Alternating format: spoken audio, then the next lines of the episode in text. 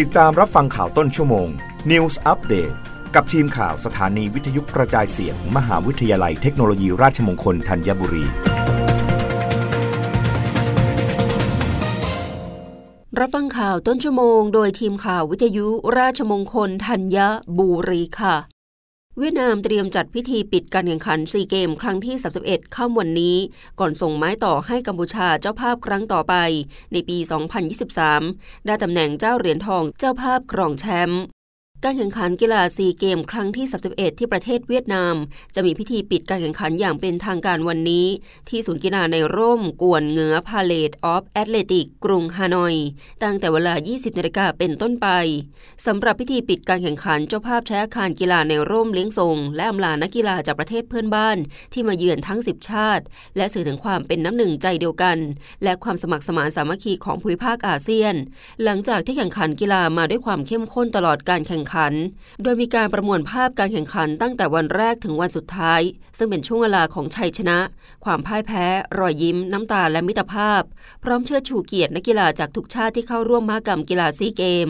โดยนักกีฬาเจ้าหน้าที่ 11 ชาติจะเดินพาเหรดร่วมกัน ไม่แบ่งประเทศ ยืนยันแนวความคิด for a stronger Southeast Asia เพื่ออาเซียนที่แข็งแกร่งยิ่งขึ้น ส่วนการแสดงในพิธีปิดการแข่งขันวันนี้เจ้าภาพเน้นการสะท้อนให้เห็นถึงดินแดนอันเก่าแก่ของเวียดนามที่มีอารยธรรมอันยาวนาน มีศิลปะวัฒนธรรมอันเก่าแก่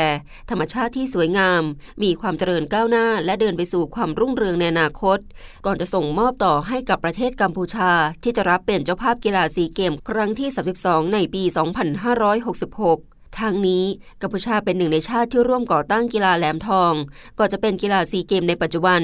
ซึ่งจะได้จัดมหกรรมกีฬาแห่งอาเซียนเป็นครั้งแรกในบริการ กำหนดการแข่งขันซีเกมครั้งที่ 32 ในวันที่ 5-11 พฤษภาคม 2566 สรุปอันดับเหรียญรางวัลในการแข่งขันกีฬาซีเกมครั้งที่ 31 เจ้าภาพเวียดนามครองเจ้าเหรียญทองตามคาด ได้ไป 205 เหรียญทอง 125 เหรียญเงิน 116 เหรียญทองแดง โดยมีทัพนักกีฬาไทยตามมาอันดับ 2 ได้ไปทั้งสิ้น 92 เหรียญทอง 103 เหรียญเงิน 136 เหรียญทองแดง